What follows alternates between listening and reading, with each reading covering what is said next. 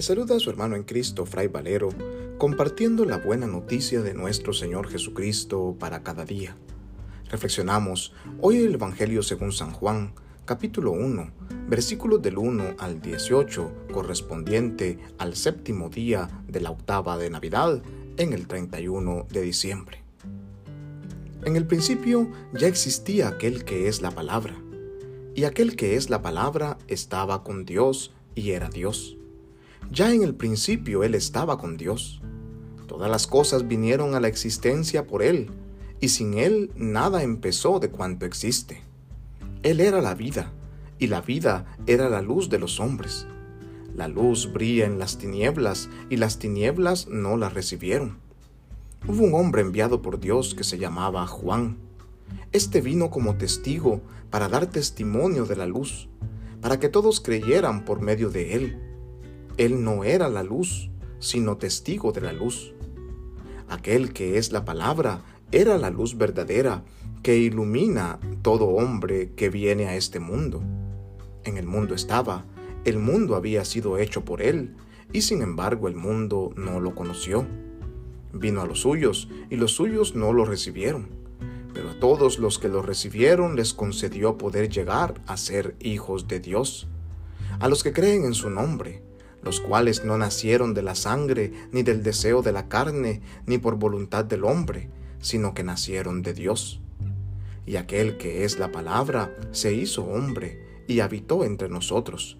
Hemos visto su gloria, gloria que le corresponde como a unigénito del Padre, lleno de gracia y de verdad. Juan el Bautista dio testimonio de él, clamando, a este me refería cuando dije, el que viene después de mí tiene precedencia sobre mí, porque ya existía antes que yo. De su plenitud hemos recibido todos gracia sobre gracia, porque la ley fue dada por medio de Moisés, mientras que la gracia y la verdad vinieron por Jesucristo. A Dios nadie lo ha visto jamás. El Hijo unigénito que está en el seno del Padre es quien lo ha revelado. Palabra del Señor, gloria a ti Señor Jesús. Al llegar al final de este año, a la luz del prólogo del Evangelio según San Juan, Damos gracias a Dios por su presencia entre nosotros a lo largo de estos 365 días vividos. Y es que la palabra de Dios que se ha hecho carne ha habitado y existido antes de todo. Ha estado presente en la historia de la humanidad desde el principio y ha estado presente también en nuestra propia historia a lo largo de este año y permanecerá siempre a nuestro lado hasta el final de los tiempos. Esta palabra ha hablado a nuestros corazones en incontables momentos. El verbo de Dios se ha manifestado en nuestras vidas día con día, mostrándonos el rostro misericordioso del Padre cada vez que estamos tristes o cuando hemos llorado, cuando hemos estado preocupados o afligidos, cuando hemos estado atribulados o desesperados, cuando hemos reído y cuando hemos gozado, cuando hemos visto un rayo de esperanza y cuando abrimos los ojos cada mañana. El Verbo se ha hecho carne y habita entre nosotros. Él es la luz que ha iluminado nuestro 2021, un año donde el mundo ha luchado por salir adelante en medio de una crisis mundial como la de la pandemia un año donde la humanidad se ha levantado cuando parecía que una enfermedad la estaba derrotando el año anterior.